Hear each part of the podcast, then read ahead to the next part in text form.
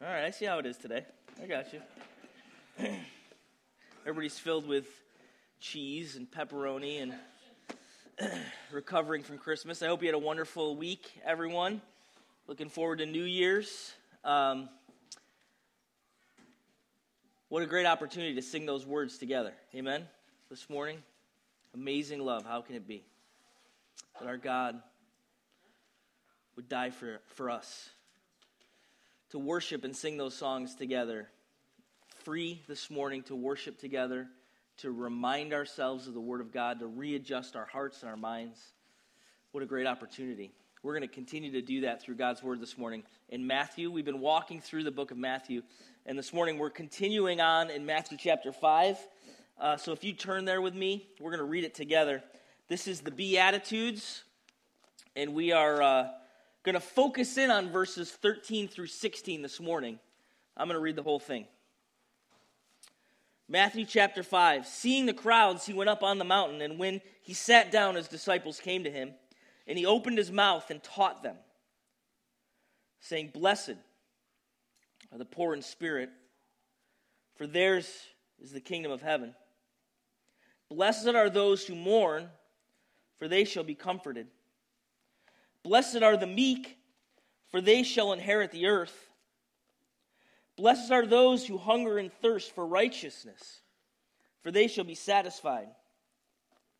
Blessed are the merciful, for they shall receive mercy. Blessed are the pure in heart for they shall see God. Blessed are the peacemakers, for they shall be called sons of God. Blessed are those who are persecuted for righteousness' sake, for theirs is the kingdom of heaven. Blessed are you when others revile you and persecute you and utter all kinds of evil against you falsely on my account. Rejoice and be glad for your reward is great in heaven. For so they persecuted the prophets who were before you. You are the salt of the earth.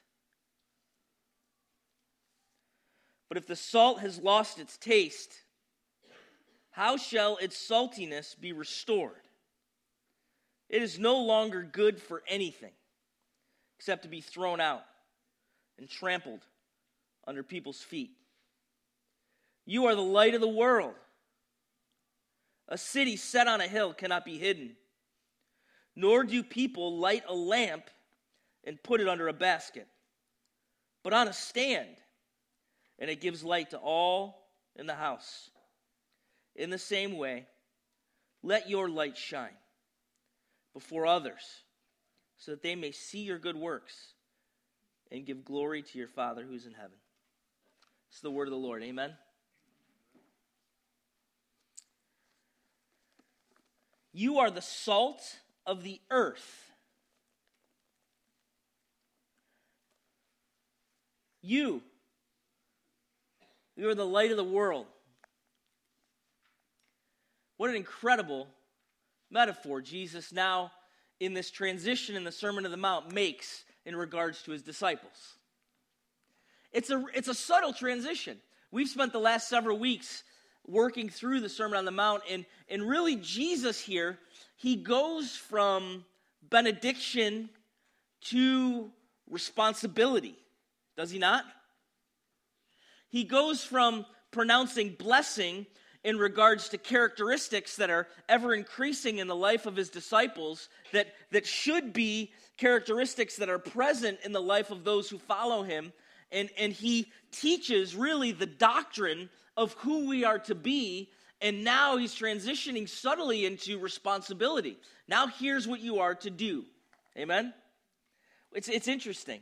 And the metaphor he uses is really powerful.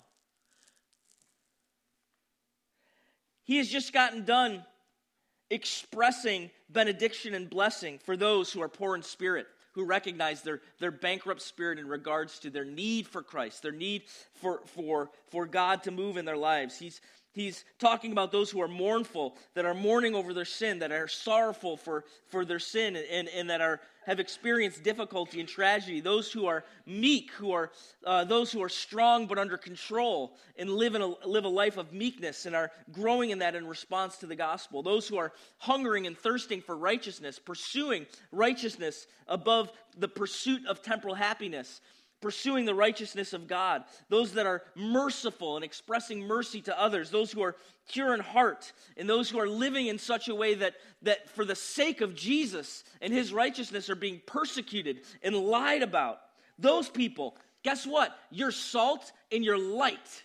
That's who you are is you are exhibiting the characteristics of, of disciples that I'm teaching you about that should be growing in your life. What, what Jesus is saying to them is, you are to go out and be salt. You're to go. It's an interesting metaphor. It's, it's a powerful metaphor. You recognize that, that, that he's expressing that the salt is to is to actually go out into the earth and have an effect. There was a book a long time ago written out of the salt shaker. And I think sometimes our, our tendency is to stay in the salt shaker, is it not? And what Jesus is expressing is, you are the salt of the earth, and, and I want you to go out and, and have an impact. That's really what he's expressing here. You people who exhibit these characteristics, you disciples, are to go living out these characteristics in the world, and you're going to be like salt and you're going to be like light. What a powerful, powerful metaphor. What, what does he mean by salt? What, you know, what do we get from salt? Salt really has several characteristics that I think Jesus um, is, is alluding to here. And it really is revealed also in the way that he describes light that's not hidden. But, but salt is, is something that in the ancient world would have been a, a preservative, right? They didn't have a lot of refrigeration. Uh, meat would get pretty nasty pretty quick. Anybody ever have some meat that you forgot to put in the refrigerator? I had a, I have a, a flatbed freezer that I have in my garage, and uh, it fell out of the outlet, out of the plug, the extension cord. There's really an immediate realization, right? When you walk into that room and you're like, what's that smell? uh oh. the freezer's unplugged. And there's some sort of liquid draining from the bottom, right? Like it gets nasty quick. So what did they do? They would they would pack they would pack salt on the meat as a preservative to make it last longer. Salt also what? Provides taste. There's a zest, a tang, a, a taste that salt. Uh, I learned this really after I got married because we didn't use a lot of salt in my house. I don't, I don't know why. My mother just never really put out salt. It wasn't, it wasn't a thing. And, and so when I started uh, dating my wife, I was like, what are you pouring all over your food all the time? And, and so I was like, I'm going to try this it's better. It really is. Like, as you can see, my sodium intake should be a concern. I, but when you put salt on stuff, it, it brings out the best in the flavor, right? It brings out the best in the meat. When you salt it, it, it, it enhances, it creates a zest, it creates a tang, and it brings out the best in the meat. And Jesus, looking at his disciples, he says, You are the salt of the earth.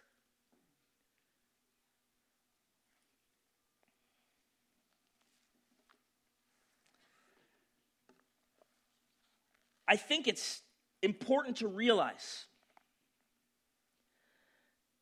that the people of Christ throughout history have been the salt of the earth. Can I say that? Listen, this is not a popular thing to say today. If you go to college today and take liberal arts or humanities or go to universities, you are not going to hear really a historical record of the Christian church that articulates a group of people who have been salt. But the historical record is clear that the church, because of the gospel of Jesus Christ, throughout history has been salt and light. It really has. it is remarkable to, to pore over and look at. There's actually a lot of scholarly work being done about this now. There's a guy in Cornell um, named Tierney who's written a lot of books in relationship to this, uh, describing um, the, the thrush of human rights uh, being something that has been birthed from the pages of Scripture in the life of the Christian church. And, and, and folks, I think it's important to take a look back as we, as we consider this passage and realize that throughout history, people in response to the gospel of Jesus Christ have gone out, gone out into the world and had the effect of, of bringing out the best in culture in one sense and bringing out the flavor and the best of what a culture has to offer. And in another sense, the church has gone out in response to the gospel and has preserved the decaying of culture throughout history. The gospel of Jesus Christ at work in the lives of Jesus' disciple, exhibiting the characteristics laid out in the Beatitudes, has had the effect in the world that it's brought out the best and it's, and it's also preserved the decaying of culture. That the church has been salt and has been light as they proclaim the gospel with their lives. Amen? That's a true statement. The, the, there's so much to talk about in relationship to that. The university movement throughout history, our educational systems were brought about through Christians. John Harvard was a pastor. You wouldn't know it today if you went to Harvard. But the, univer- the university system, the intellectual movement throughout the history of our, of our society has been brought about by Christians who have been pursuing the, the hospital movement, taking care of the sick. Hospitals were created in our cities, in our communities. Uh, caring for those in need medically has been brought about through Christian persuasion, through Christian movement. The abolitionist movement in slavery uh, has, was, was seeded and brought about through Christians the first person to ever speak out, really written, uh, that's, that's noted in relationship to, to ending slavery was Gregory, the Bishop of Nyssa, who, who preached a very famous message in 370 when in the ancient world slavery was normal in the ancient world slavery was was was something most communities had most uh, most societies lived with Gregory, the Bishop of Nyssa in the 370s, he said this, and I'm going to reference uh, money with these phrases. How many obols for the image of God? How many staters did you get for selling the God formed human being? For Jesus Christ, who knows the worth of human nature, has said, An entire cosmos is not worthy to be exchanged for a human soul. Who can buy a man or sell a man once you realize he's in the image of God. The idea that men and women are formed in the image of God didn't, didn't come through the Enlightenment. It came through the scriptures. People responding to the gospel and learning from the Word of God who we are in relationship to Him. Even the whole idea of suffrage came through men and women are created in the image of God. Civil rights, the image of God.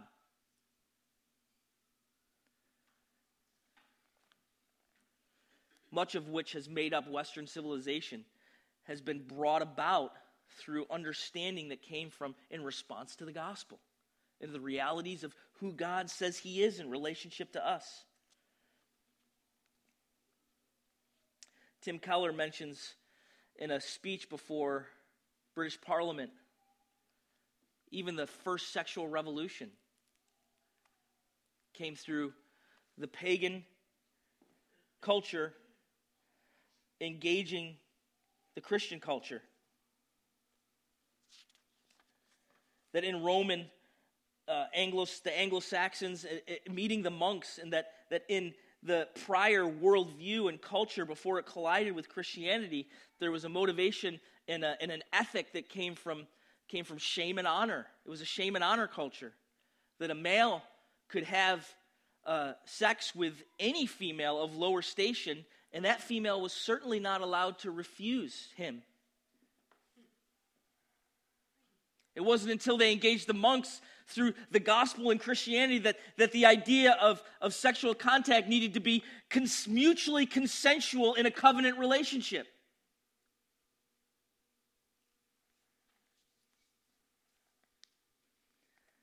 Yeah, we hear all the time the moments in our history that we need to own where the sinfulness of man, the desire for power, and the desire for pride that, that can hijack any system of thought. At moments, uh, that, that type of sinful behavior was done in the name of the church. We certainly see that throughout our history. But in every moment where there was a rising up to protect, to love another for the sake of the other, an others centered ethic that wasn't about me being strong, me being full of honor, but it was I'm going to care for another regardless of race, regardless of gender, regardless of socioeconomic status, regardless of station. I'm going to love another for another's sake throughout the history of the world. It came from here. From here. And salt throughout our history transform the world. It's remarkable to look back and see the reality of Matthew chapter 5, verse 13, throughout the history of the church. You read, can't certainly ascribe to all of MLK Jr.'s theology, but you read the letters from Birmingham jail and his encouragement to society in regards to civil rights while he sat in a jail cell. His encouragement wasn't to tell people to be less Christian, be more secular, and then we'll solve the race issue. That's not what he said. His encouragement was to be real Christians. And that would solve this issue of why he was sitting in jail. We have a history of being salt and light rich history. We're losing that in our context today. And it's something we need to really look at this passage together as a church and think about. What is Jesus saying? Christians, when they're real Christians, Christians, when they're really following Christ, Christians, when they're hunger, hungering and thirsting for righteousness, when they're peacemakers, when they're merciful, when they're humble and mournful and poor in spirit and reflecting the character of God because they've come to an understanding of the gospel that gives them a clear picture of who they really are in relationship to God and what that means for them in relationship to others. When Christians are growing in these characteristics, what do they do? They go out into the world and they bring out the best, they preserve. They bring out the best flavor and culture. They are the they are you are the salt of the earth. When it loses, the salt loses its saltiness, Jesus says. It's useless. He asks a, a, a question that's, that's rhetorical. How could it regain its saltiness? And, and what he's saying in that rhetorical question is it can't. Once a salt, salt loses its flavor, it can't regain its saltiness. Does salt ever lose its flavor? No, not really. But, but in the ancient day, many times, in his time, salt would be mixed with the minerals from, from the river or from the lake. And, and when you got that salt that was heavily mixed with everything from outside of it, it, it wasn't salty anymore. And he said, How does it regain its flavor? It's rhetorical. It doesn't. It's good for nothing. It might as well be thrown out and trampled underfoot. What a remarkable statement. Calvin addresses this passage in his commentary this way He says, What belongs to doctrine is applied to the person to whom the administration of it has been committed. You're, what Calvin was saying is there are folks that Jesus is teaching the doctrine of who we are to be, and now it is, it is applied to the person who now is required to administer it, to live it. If this is who you are, this is who you're called to live, this is how you're called to live, and who you're called to be. Tasteless, useless salt is actually harmful it needs to be thrown out and trampled underfoot. Boy, this was a challenge to me.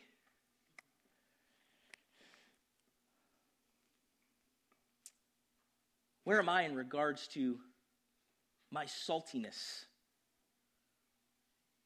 I think many times there is there's a tendency in our culture today and in the church to to lose what is salty about salt.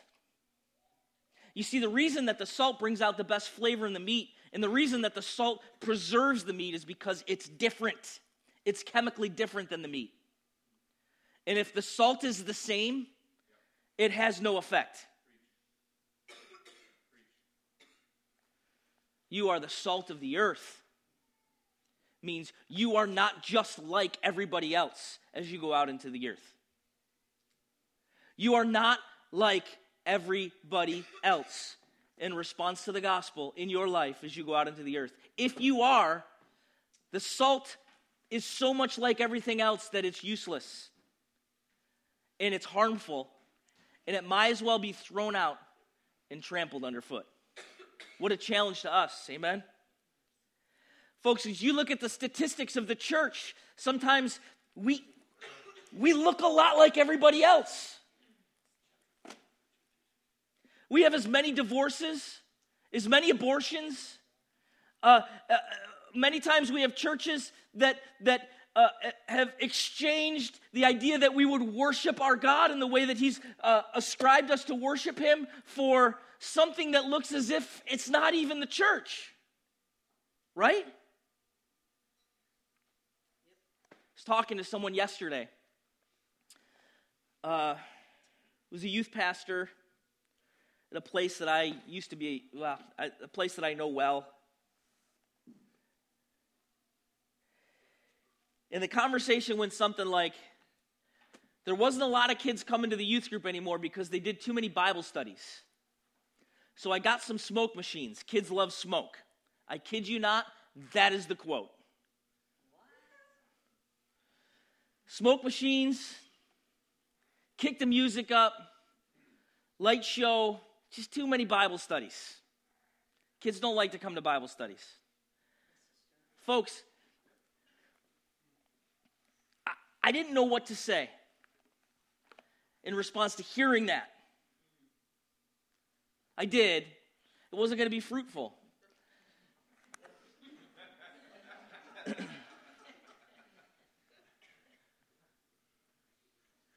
you're the salt of the earth. If you're just like the meat, you're going to have no effect. Different. Being who God's called us to be. Folks, uh, Mike preached last week on, on uh, Blessed Are You Who Are Persecuted.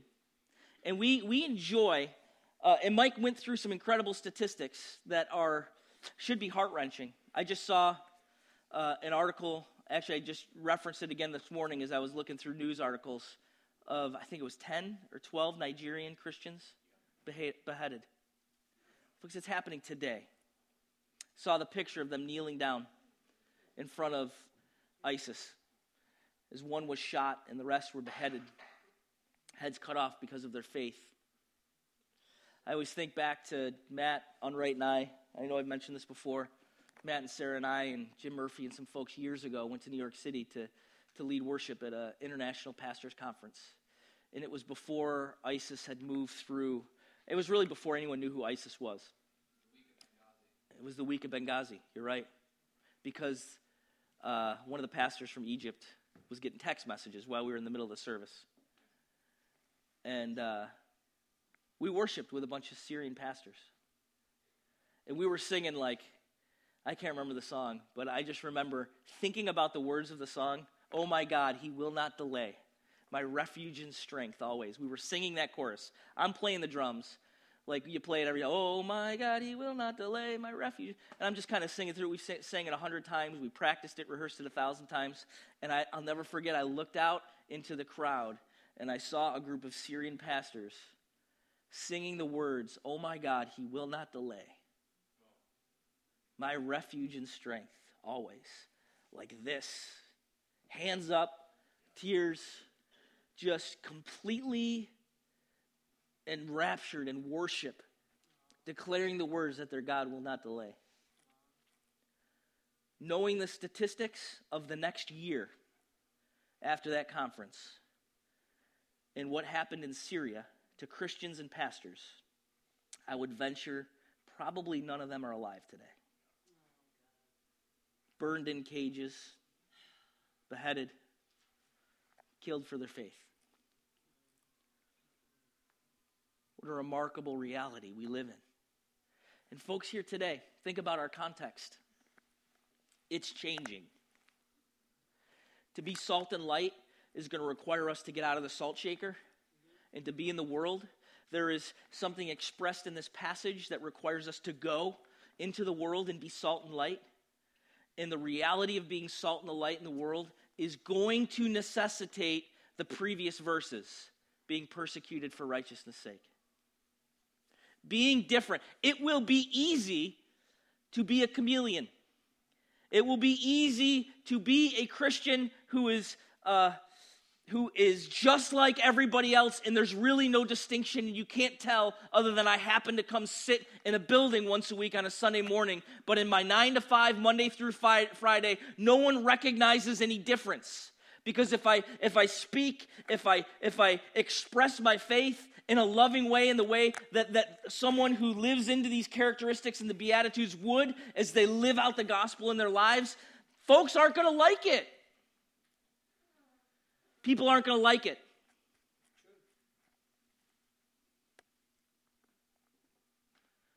But we're required to go and be salt and be light.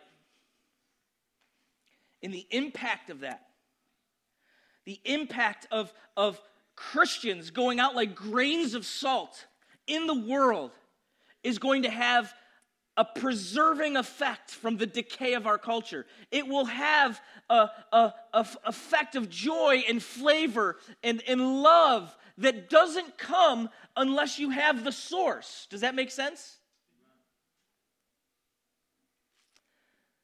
And the effect of it is so huge, and, and it's generationally impacting if Christians are Christians.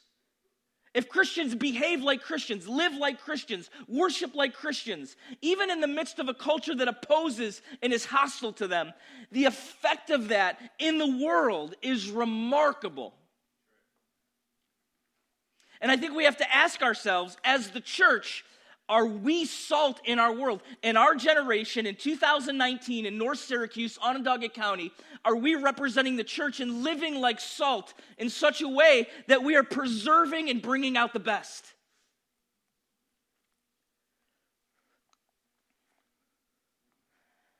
The effect of it, the implications of it for generations are absolutely incredible. In 1974, I'm going to embarrass my mother. 1974, 50 or 60 year old woman named Doris lived in Candlewick Apartments.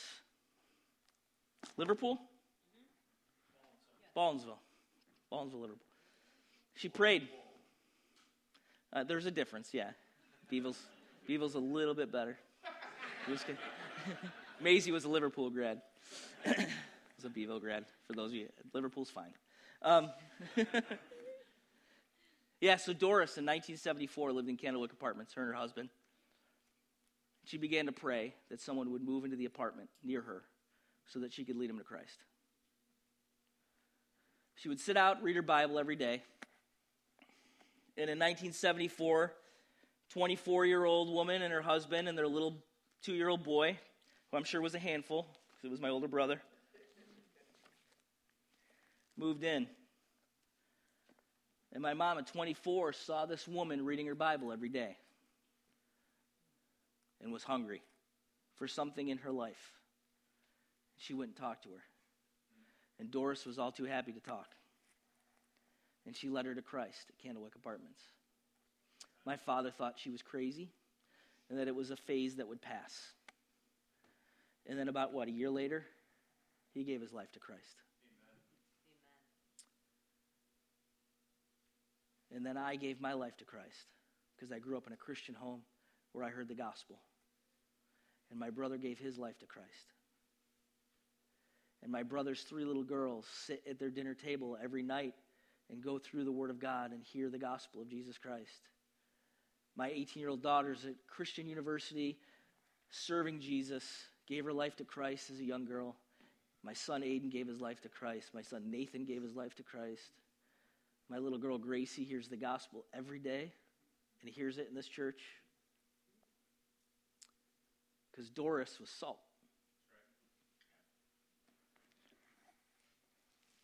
To think down the line of that and the impact in my life because of a woman I've never met. Crazy. Unbelievable. You see the hand of God, the effect of someone living as salt and light in their community. Just a woman hanging out in her apartment, candle wick. Folks, God's called us to be salt. He's called us to have that flavor and to have that preserving effect. He then goes on to say, You're the light of the world. A city on a hill, it can't be hidden. You see it in the midst of darkness. Has anyone ever been in a place where uh, it's really dark? You know what I'm saying? I used to take my youth groups on missions trips to the Dominican Republic, and we'd go on a mountain outside of this uh, barrio called La Vega. And we would hike to the top of this mountain where a bunch of villagers lived. They were pig farmers. They grew coffee, best coffee in the world. You would get up there, you'd see the coffee like laying out on the side, on this like cement thing drying, picking the cherries right there. Like it was incredible. but I'll never forget. And my wife would be in the, she was in this little barn area with the girls. The dudes were all sleeping outside. There's some funny, funny stories in regards to that. There was definitely a pig near the girls at some point. I came in the next morning, they were all huddled around each other as if they were sleeping. Uh, it was very funny. Uh, they heard some noises. But it, what was remarkable for me, it was just something that stood out to me, is in an area with no electricity, when it gets dark, it's dark. Anybody ever seen that before? Like it is pitch black. And if you've ever like driven, I drove across the country a few times. And, and when you're driving through a desolate area that's pitch black and you can see for miles that city down, down the way on a hill, it lights up in the most remarkable way. It can't be hidden. A city on a hill, it can't be hidden, Jesus said. You, you're the light of the world. You're like a light that penetrates through the darkness and causes the ability to see in the midst of a, of a place where you can't see right in front of your face. And if you're that light, does it make any sense that you would be hidden? Because a city on a hill can't be hidden. In fact, if you light a lamp in your house when it's pitch black, would you ever put it under a basket? Of course not. What would you do when you lit a light in your, in your house? You put it up on a lampstand so it lights the whole house so that people can see, so that they can see, folks, you're the light of the world. And as you live your life in the midst of darkness, it has the ability through the gospel of Jesus Christ to turn the lights on for other people to see. Amen? Those, those of us who have responded to the gospel, why would we hide the reality of who God is, who we are, how we relate to Him, how we're supposed to live with one another because of the love and the gospel of Jesus Christ? You need to live in such a way that people get to see. Amen? So often, we find it easier to hide under a basket, not let anybody see it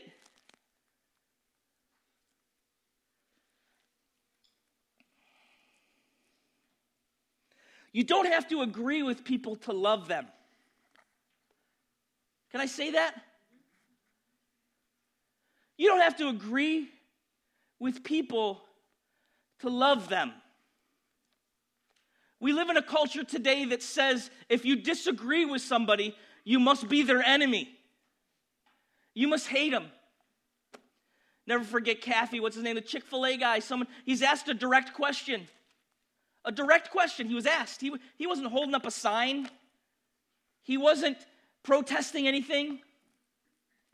He happens to own a company that creates the most addictive, remarkable chicken in the history of the planet. That's all he does. And he was asked a direct question about what he does with his personal finances and what he feels about a particular issue, and he answered the direct question directly, and they tried to burn his business down. Not literally. tried to end his business. Folks, this is the culture we live in today. And you know what? As Christians, I may, I have a lot of folks that, in relationship to what the gospel says about how we're to live, I disagree with things that I do in my own life, in my own sin, my own greed, and my own lusts, and my own difficulty. I disagree with, with particular lifestyles in regards to sin and, and holiness and God's best uh, life for those, for, for human flourishing in regards to the way He's called us to live. But that doesn't change my love for people, my love for my neighbor, if I live next to someone who lived a lifestyle that, that's different than, than what, what God has called us to live, uh, I'm not going to change what I believe in relationship to, to the way God has, has spoken to us and what He's called us to do. But I will mow your lawn, serve you, love you, invite you over, have a meal with you, share the gospel, share life. God's called us to love, and He's called us also to be salt and to light, and to be light and to proclaim the truth of the gospel. And folks, as you proclaim the truth of the gospel in love, some people aren't going to like it. But He's called us to be salt, He's called us to be light. We're not meant to retract from the world, we're meant to engage it with joy, to bring life we're not, you know, you're the salt of the earth. We're not meant to be those who are downers, who are who are just stodgy, uh, Debbie Downer all the time. Like God's called us to bring life and to bring joy and to bring flavor. So listen, there's there's not this idea of Christianity that is that is that is stodgy and and difficult and and and prickly. Uh, I was preaching at a church uh, last year, and this older couple who I knew from when I was a kid went to the church I grew up in. And uh, I, I, saw them in the lobby before, and I'm like, I kind of recognize them. I think they went to the church. And then I, I preached at this particular church, and I got done, and I just remember them being kind of, you know, stodgy, a little bit, you know, just, just those folks. I think I just probably remembered scowls as a child, you know, running around the lobby, probably being a knucklehead. And uh, so, anyway, I get done preaching. We go into the lobby, and I'm talking to the pastor and one of the elders, and they came up and they're like, "Hey, do you remember us?" I'm like, "Yeah. How you doing?" And the wife looked at me and she's like, "You were an awful child."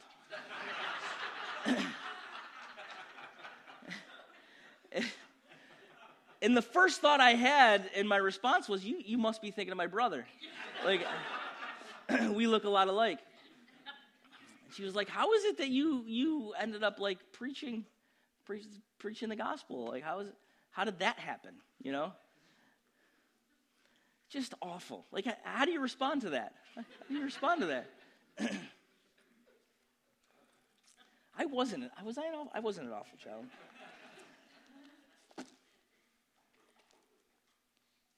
God hasn't called us to be just grumpy, stodgy old folks that just don't like anything. Salt, life, joy, peace, kindness, long suffering. Folks that are meek, folks that are uh, pursuing righteousness, folks that are that are humble because they understand their own sin and are mourning their own sin. So it, it, produces a humility and a gratefulness for the gospel and for forgiveness and for the righteousness of Christ that wasn't their own. That should produce in the life of somebody a, a, a, way of living that is, is, is brought in humility and in love and brings life. Does that make sense? You're the salt of the earth.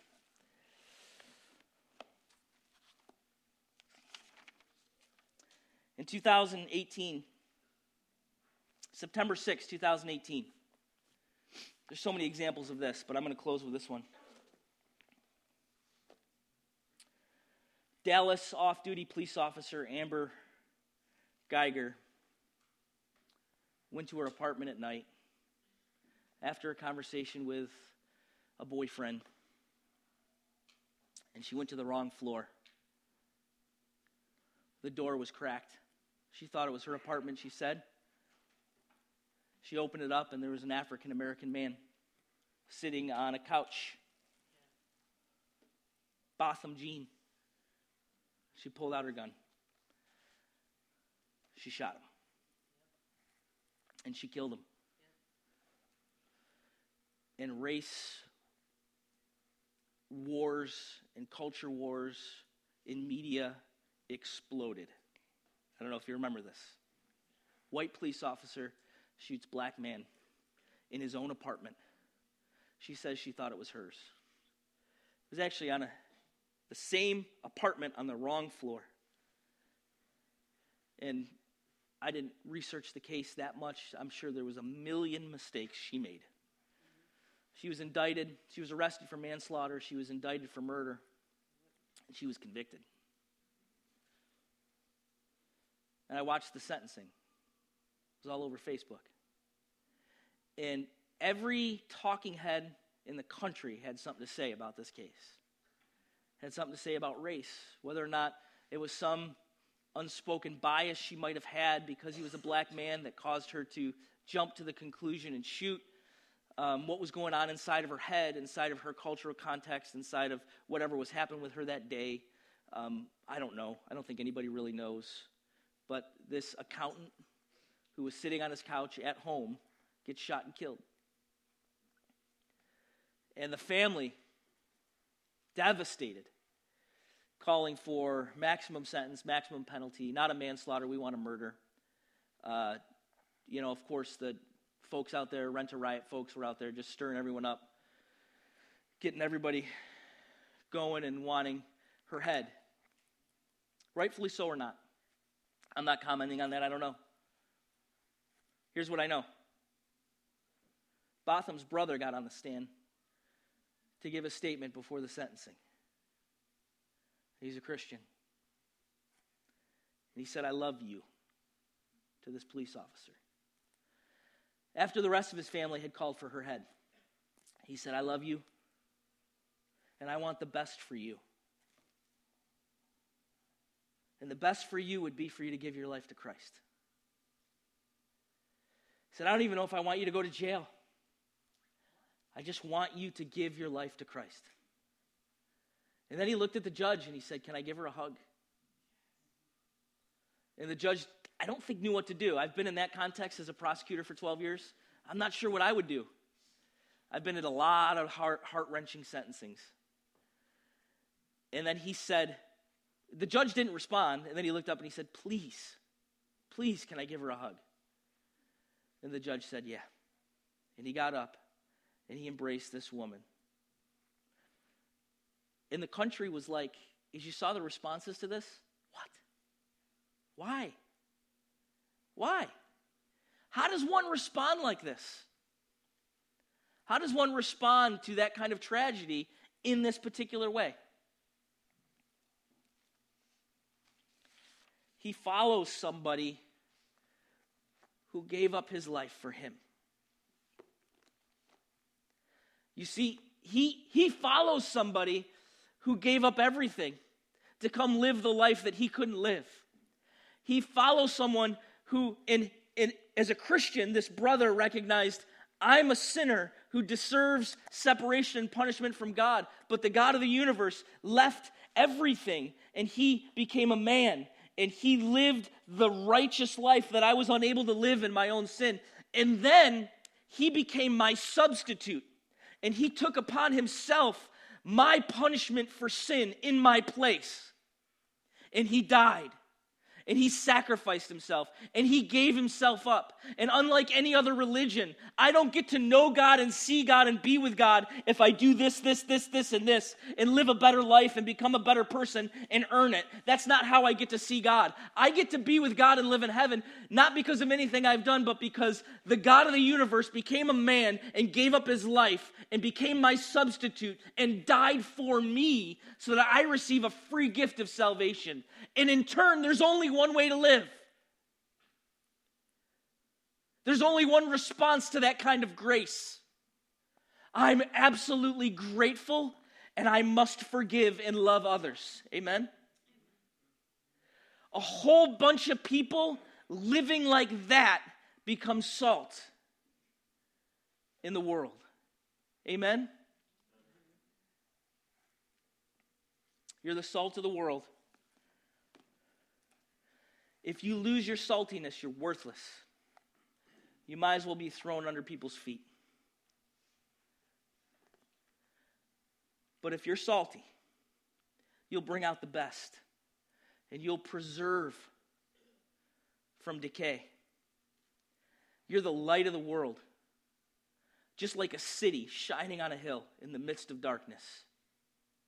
Just like a light that's lit would never hide under a basket, would be put up on a lampstand so that it lights up the whole house. Christians who are poor in spirit, who recognize their need for Christ's righteousness, Christians who mourn their own sin, but they hunger and thirst after righteousness so that their life would change, Christians who are meek and strong but have their strength under control and are loving, who are peacemakers, who are merciful in response to the gospel of Jesus Christ. You Christians, you're salt and you're light. Don't hide. Amen. Let's pray. God, we thank you for who you are and what that makes us to be because of Jesus. Help us to be salt and light. Help us to be in the world and to have that kind of effect only through your Spirit, only through your grace. We trust you. And our prayer this morning is that we wouldn't hide. Our prayer this morning is that you would use us. You would use us to bring out the best. You would use us to preserve. You would use us to turn the lights on so that people would see you clearly, respond to the gospel, that lives would change by your grace. In Jesus' name, everybody said, Amen.